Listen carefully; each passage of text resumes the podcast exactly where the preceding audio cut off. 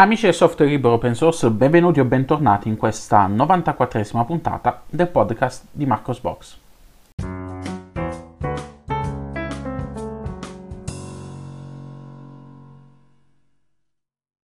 Bene, bene, bene. Iniziamo questa puntata parlando di Wayland e dei passi in avanti che si stanno compiendo eh, nel supporto ai driver Nvidia. E praticamente che è successo? È successo che Eric Kurzinger, vabbè andatevelo a leggere, non riuscirò mai a pronunciare il nome, mi scuso con il signore, praticamente un ingegnere di Nvidia, ha uh, proposto due patch per Wayland che hanno lo scopo di aggiungere il supporto per il rendering con accelerazione hardware su X-Wayland per il GPU Nvidia. Questi due patch servono praticamente a fare da apripista all'imminente arrivo dei driver proprietari Nvidia, molto probabilmente si parla dei driver Nvidia 470 eh, che eh, avranno il supporto completo a Wayland.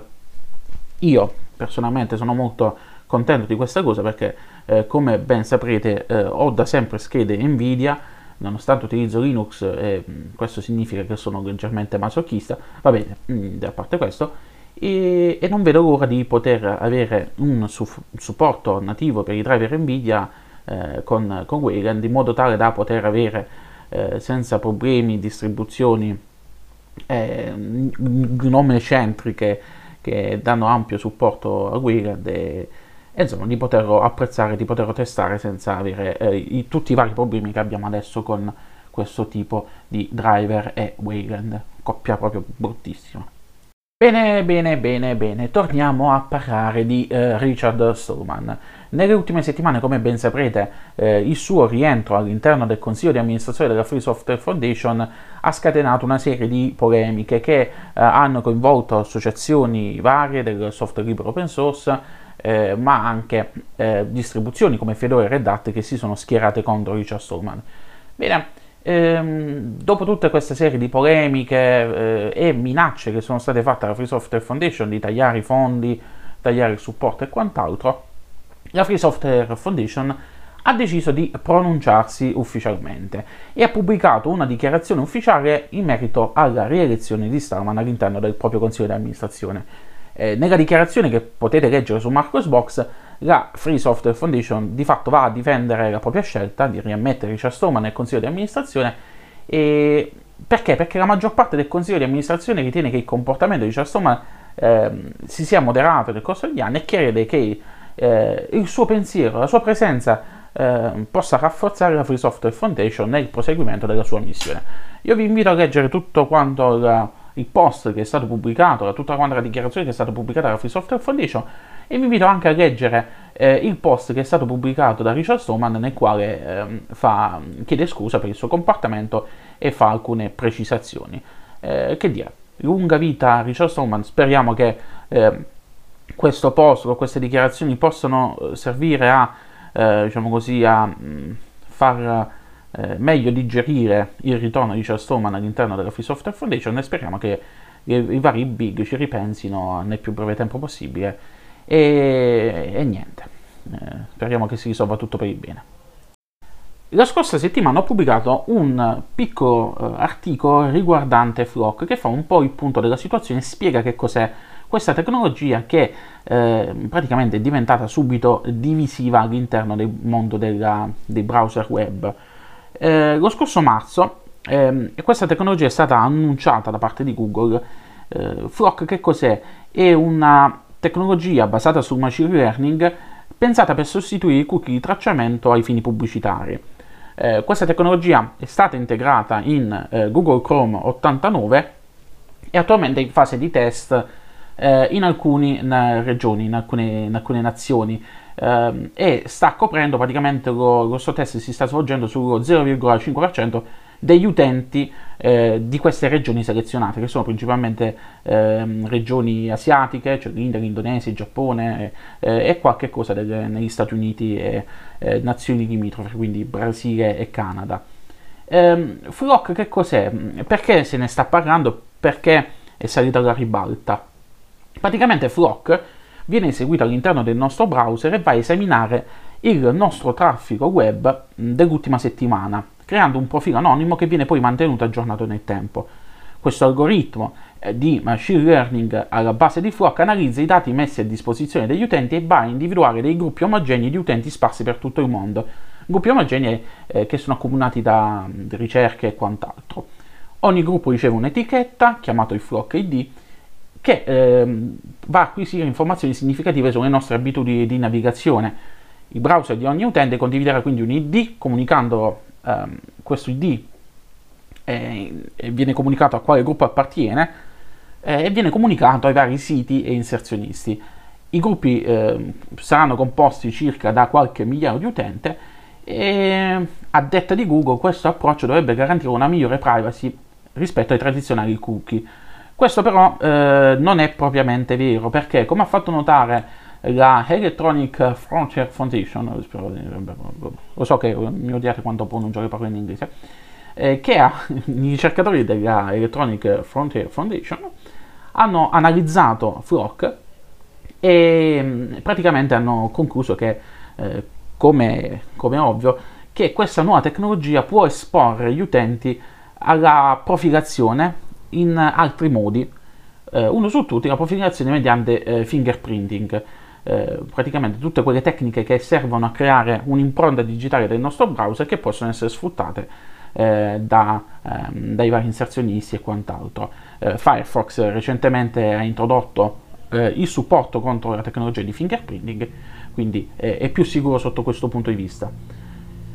E che succede? Succede che eh, questa tecnologia, questo, questo, eh, finger, eh, questo Flock ID, può essere utilizzato eh, in abbinata con altre tecniche per avere informazioni specifiche sulla nostra cronologia di navigazione, i nostri dati demografici, interessi, eh, si può risalire a, che ne so,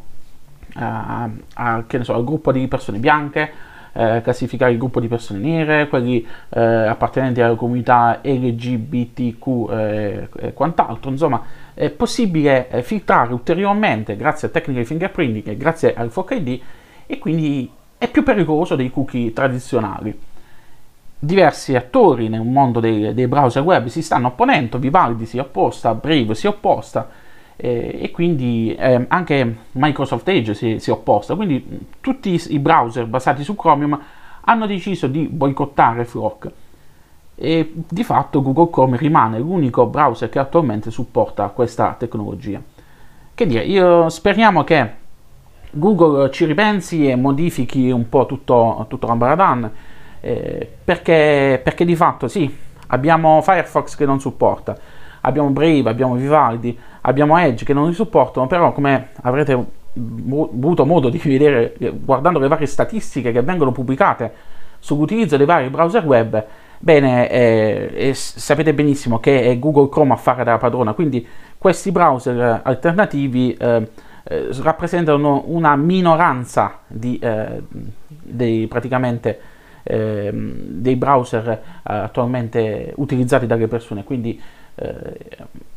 Google se deciderà di continuare su questa strada, eh, avendo il, monopolio quasi totale della navigazione web, eh, c'è poco da fare. L'unica è convincere in massa gli utenti a migrare ad altre soluzioni, ma eh, la vedo molto difficile perché sapete bene la, la pigrizia degli utenti dove, dove, arriva. Comunque, vi terrò aggiornati nelle prossime mesi, settimane sulla eh, vicenda Flock, eh, sperando di avere buone notizie. Passiamo adesso alla parte dei rilasci. Eh, c'è stato il rilascio di LXQT 0.17.0.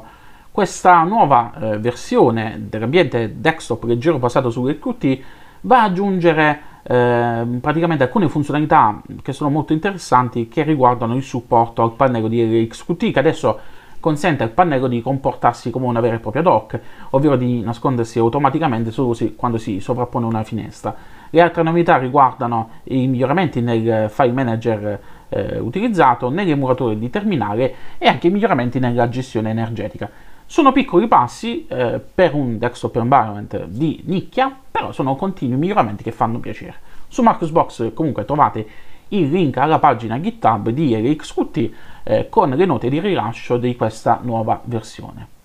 Restando sempre in tema di rilasci, passiamo alle distribuzioni Linux e passiamo al rilascio nuove, ehm, della nuova versione di GNOME all'interno dei repositi di OpenSUSE Tumbleweed. Tumbleweed che cos'è? È la edizione rolling release di OpenSUSE e eh, qualche giorno fa, praticamente il 17 aprile, è stata rilasciata eh, la versione 40 di eh, Gnome. questo significa che adesso tutti quanti gli utenti di, eh, eh, intenzionati a provare Gnome 40 nella sua edizione più vanilla possibile, perché eh, OpenSUSE non, non, apporta, non, apporta, nessuna modifica, possono farlo grazie a OpenSUSE Tumbleweed. Quindi se vi sta stretta, se odiate Fedora per vari motivi che non sto qui a elencarvi, listare, e ehm, potete provare eh, OpenSUSE Tumbleweed con Gnome 40. E che dire, eh, speriamo che questa, questa, nuova versione arrivi presto anche nei repository di eh, Manjaro e che sia esente dal bug dei driver Nvidia, perché eh, non l'ho postato su Marcosbox, ma ve ne ho parlato, mi sa, nel canale Telegram, Gnome 40 è presente su Uh, su, su, su, Manjaro, sull'ultima versione di Manjaro. Manjaro è una eh, rolling, utilizza il sistema di semi-rolling.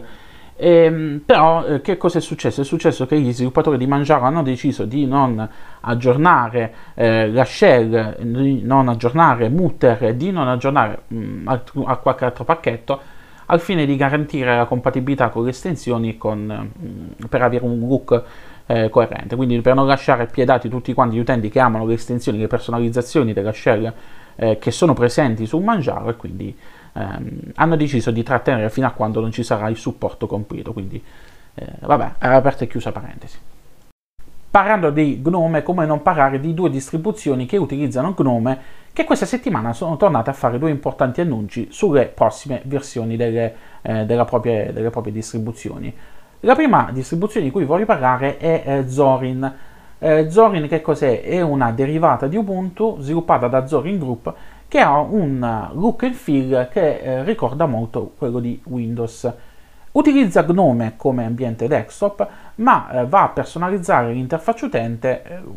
con l'aggiunta di una serie di estensioni forcate da altre estensioni che possiamo trovare eh, comunemente sul, sullo store delle estensioni di Gnome eh, che però eh, queste estensioni nel suo complesso, oltre a un tema grafico particolarmente accattivante, vanno a rendere più piacevole l'utilizzo di, eh, di Gnome, dandogli un look più consono soprattutto a quegli utenti alle prime armi, perché di fatto il eh, tema di Zorin OS richiama eh, quello di Windows, quindi con un pannello in basso, con gli indicatori attivi e funzionanti, con il lanciatore applicazioni, con le finestre e i pulsanti per le finestre minimizza e massimizza preabilitati per impostazione predefinita e che dire, quindi migliora l'utilizza, l'utilizzabilità di eh, Gnome Shell e, e, rende il desktop environment usabile anche da chi eh, fa il primo passo, quindi compie il primo passo eh, dal mondo Windows al mondo Linux. Sapete bene che io apprezzo tantissimo tutte quelle distribuzioni che vanno a mettere una pezza ai vari problematiche che sono presenti su eh, Gnome Shell. Uno su tutte, che io, una cosa di cui mi batto sempre, è la mancanza del supporto per gli indicatori di terze parti. Io faccio largo uso di eh, client, di sincronizzazioni eh, servizi cloud e avere l'iconcina che mi sta a mostrare se si è fatta la sincronizzazione del file o quant'altro beh, eh, quella è molto importante avere nella, nella trade di sistema, eh, così come è importante per me avere ad esempio il, la notifica eh, di eventuali messaggi non letti di Telegram, quindi eh, la possibilità di averla nella, nella tray eh, e quindi sempre visibile, sempre, sempre presente. E purtroppo sapete bene che gli sviluppatori di Gnome hanno rimosso tali funzionalità nel corso del, del rilascio di eh, Gnome, Gnome, la prima versione di Gnome Shell e ci sono poi, sono sorte appunto diverse soluzioni alternative, diverse estensioni, diversi approcci da parte vari, eh, delle varie distribuzioni che fanno utilizzo di Gnome che vanno a migliorare questo aspetto, ma vanno anche a migliorare altri aspetti, come per esempio aggiungere la possibilità di avere una dock fissa, di avere un pannello in basso, insomma, eh, fanno capire anche agli sviluppatori di Gnome che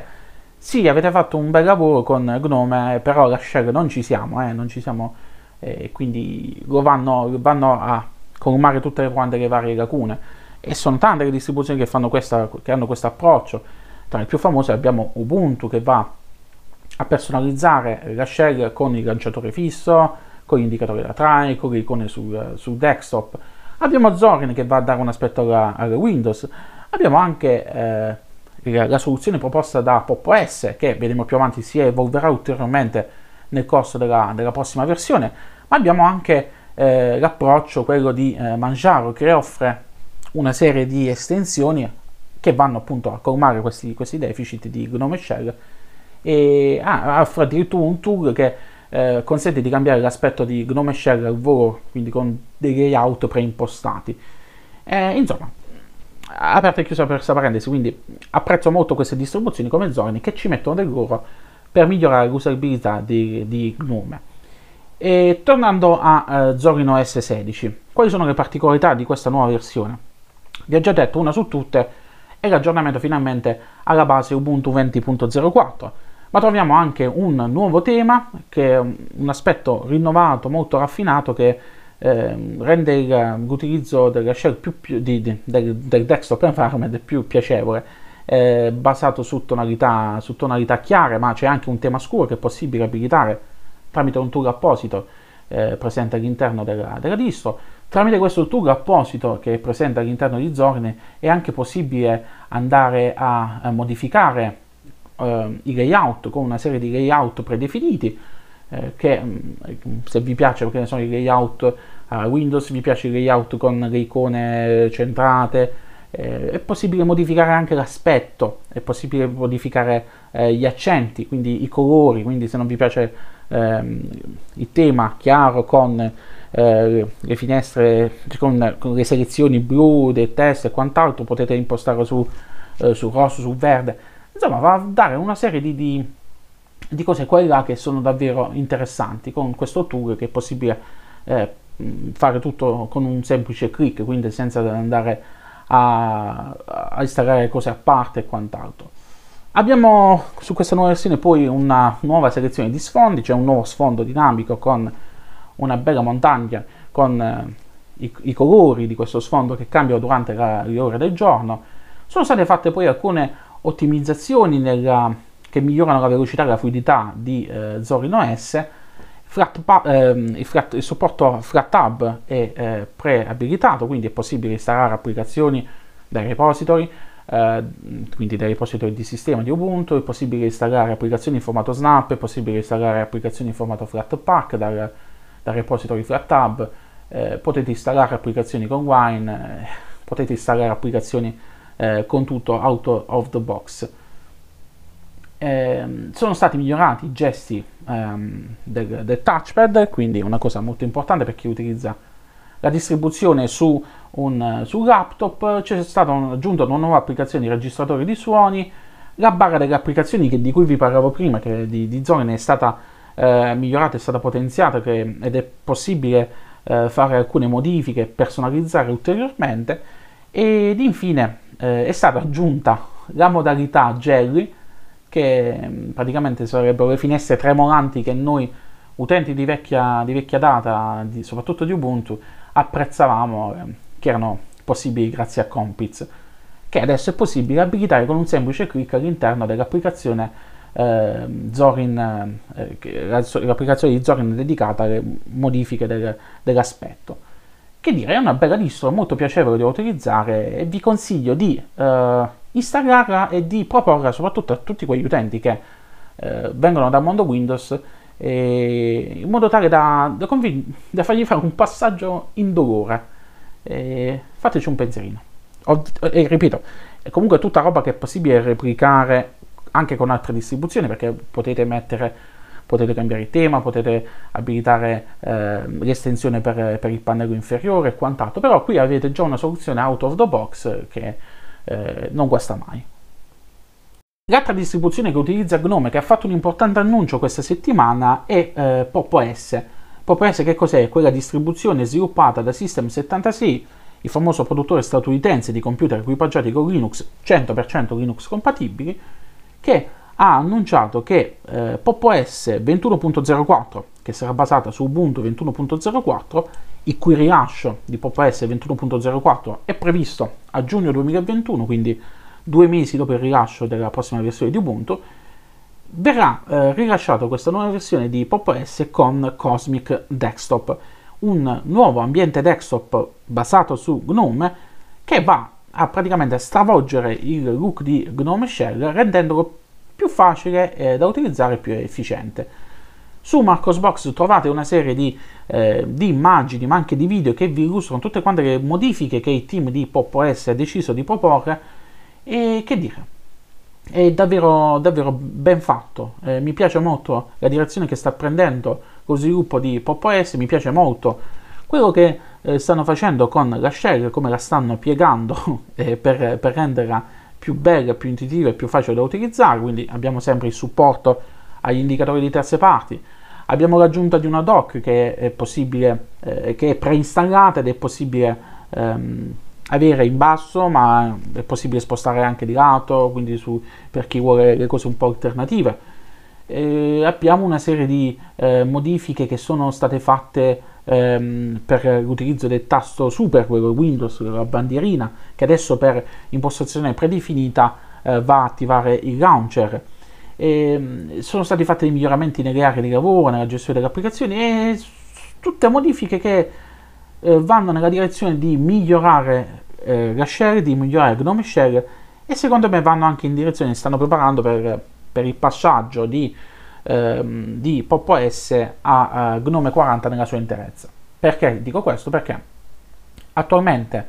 eh, la versione 21.04 di Pop OS essendo basata su Ubuntu 21.04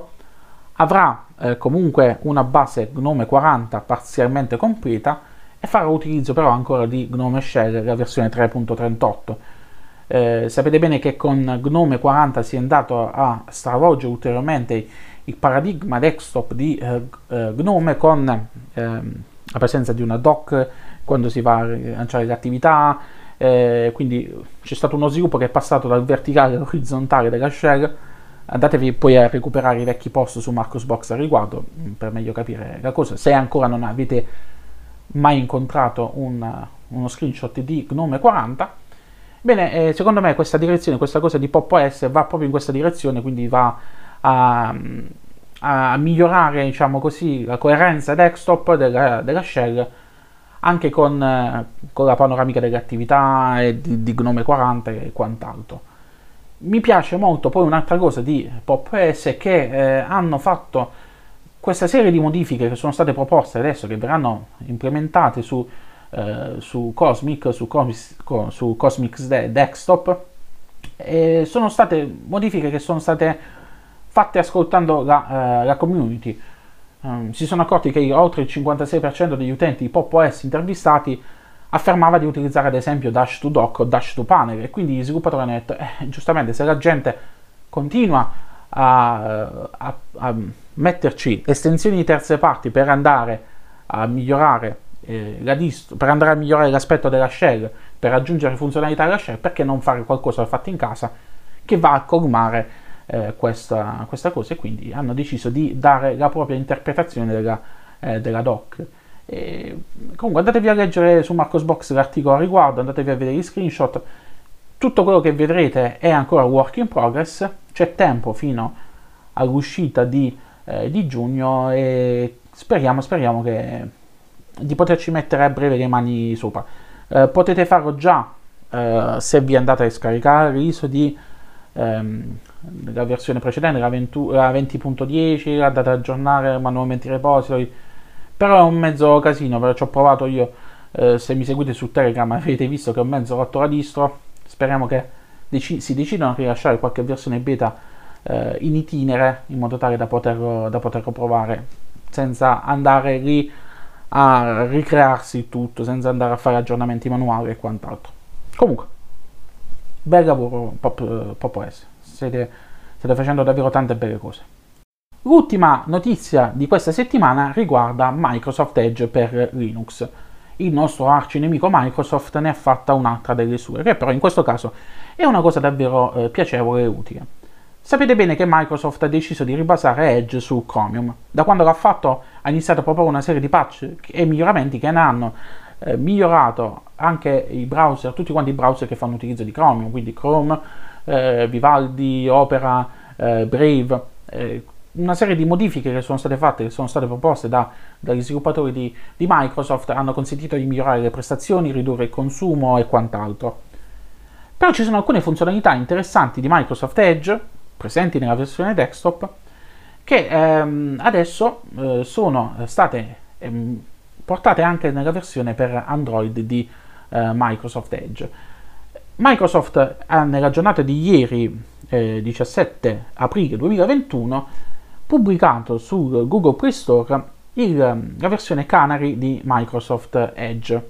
La versione Canary è quella in sviluppo, quella con le ultime tecnologie, eh, con le ultime modifiche proposte. Con questa nuova versione il codice di eh, Microsoft Edge viene uniformato a quello della versione desktop e vengono portate una serie di modifiche, di funzionalità che sono presenti, eh, sono presenti sulla versione desktop. E fra queste c'è una funzionalità che è a mio avviso una delle più interessanti di Microsoft Edge, ovvero il sintetizzatore vocale. All'interno di Microsoft Edge è presente una funzionalità che vi consente di leggere ad alta voce le pagine web. Questa funzionalità, a dire il vero, era già presente nella versione stabile di Microsoft Edge per Android, ehm, però il supporto alla lingua italiana non era eh, disponibile, era disponibile soltanto per la lingua inglese. Adesso con la versione eh, Canary di Microsoft Edge è stato aggiunto anche il supporto alla lettura vocale delle pagine anche per la lingua italiana, quindi con mia estrema gioia ho potuto provare questa funzionalità che è una delle killer features secondo me di Microsoft Edge ed è una delle funzionalità che più apprezzo. Fatemi sapere voi che cosa ne pensate, se continuate a odiare Microsoft o se mano a mano, visto anche i recenti risvolti che ci sono stati con, con, con Google per quanto riguarda i problemi di privacy, per quanto riguarda Flock, per quanto riguarda altre eh, politiche che hanno castrato Chromium. Eh, quindi se anche voi avete deciso di eh, dire, visto che voglio restare in ambito Chromium e voglio avere funzionalità integrate all'interno del browser come la sincronizzazione, come un servizio di traduzione di terze parti integrato e altre funzionalità eh, interessanti, eh, se anche voi avete deciso di migrare a Microsoft Edge. Io non ho deciso ancora di migrare a Microsoft Edge, ci tengo a precisare perché utilizzo tutte e tre. Utilizzo Edge, utilizzo Firefox e utilizzo Google Chrome. Però ultimamente sto guardando, sto ammiccando a Microsoft Edge e lui mi ricambia. Fatemi sapere voi comunque che cosa state facendo, se, se, se avete pronta la migrazione imminente. E beh, eh, con questa ultima notizia si conclude qui questa 94esima puntata del podcast di Marcos Box. Ci riascoltiamo nelle prossime settimane con la prossima puntata. Vi ricordo che potete comunque seguirmi sempre sul blog che è aggiornato costantemente. Potete iscrivervi al canale Telegram per avere le ultime notizie, ma potete iscrivervi anche alla community presente eh, su Telegram di Marcosbox, dove troverete altri utenti per scambiare chiacchiere. Non si parla soltanto di Linux, ma si parla anche di altre cose, quindi è una community aperta alla libera discussione. E vi ricordo anche un'altra cosa, eh, che ehm, da qualche settimana mh, mm, sono diventato, tra virgolette, partner di Amazon, quindi che cosa significa? Significa che utilizzando il codice referral marcosbox-21, tutto attaccato, o in alternativa andando su Marcosbox e cliccando sul banner che trovate di Amazon, eh, verrete dirottati alla pagina di Amazon e quindi qualsiasi acquisto fate, eh, farete utilizzando il mio codice referral, una piccola percentuale eh, di, di, del vostro acquisto, a voi non vi costerà nulla, ma è Amazon che mi rimborsa mediante buoni acquisto, diciamo una piccola percentuale eh, andrà nelle tasche di Marcosbox eh, che verrà utilizzata per supportare il canale, magari per migliorare un po' l'attrezzatura e altre cose. Comunque, eh, ci sono tanti canali che eh, fanno anche, ehm, pubblicano notizie con sconti, con sconti Amazon ed è per questo poi che ho deciso anche di pubblicare su, sempre su Telegram un canale Telegram dedicato agli sconti dove troverete una serie di sconti, non troverete eh, come su altri canali eh, link spammuti dalla mattina alla sera, ma faccio una cernita delle, dei prodotti da, da proporre. Quindi eh, se mi volete seguire anche lì eh, mi fa piacere, se volete utilizzare il mio codice referra mi farà doppiamente piacere. Lunga vita e prosperità a tutti quanti. Ciao ciao!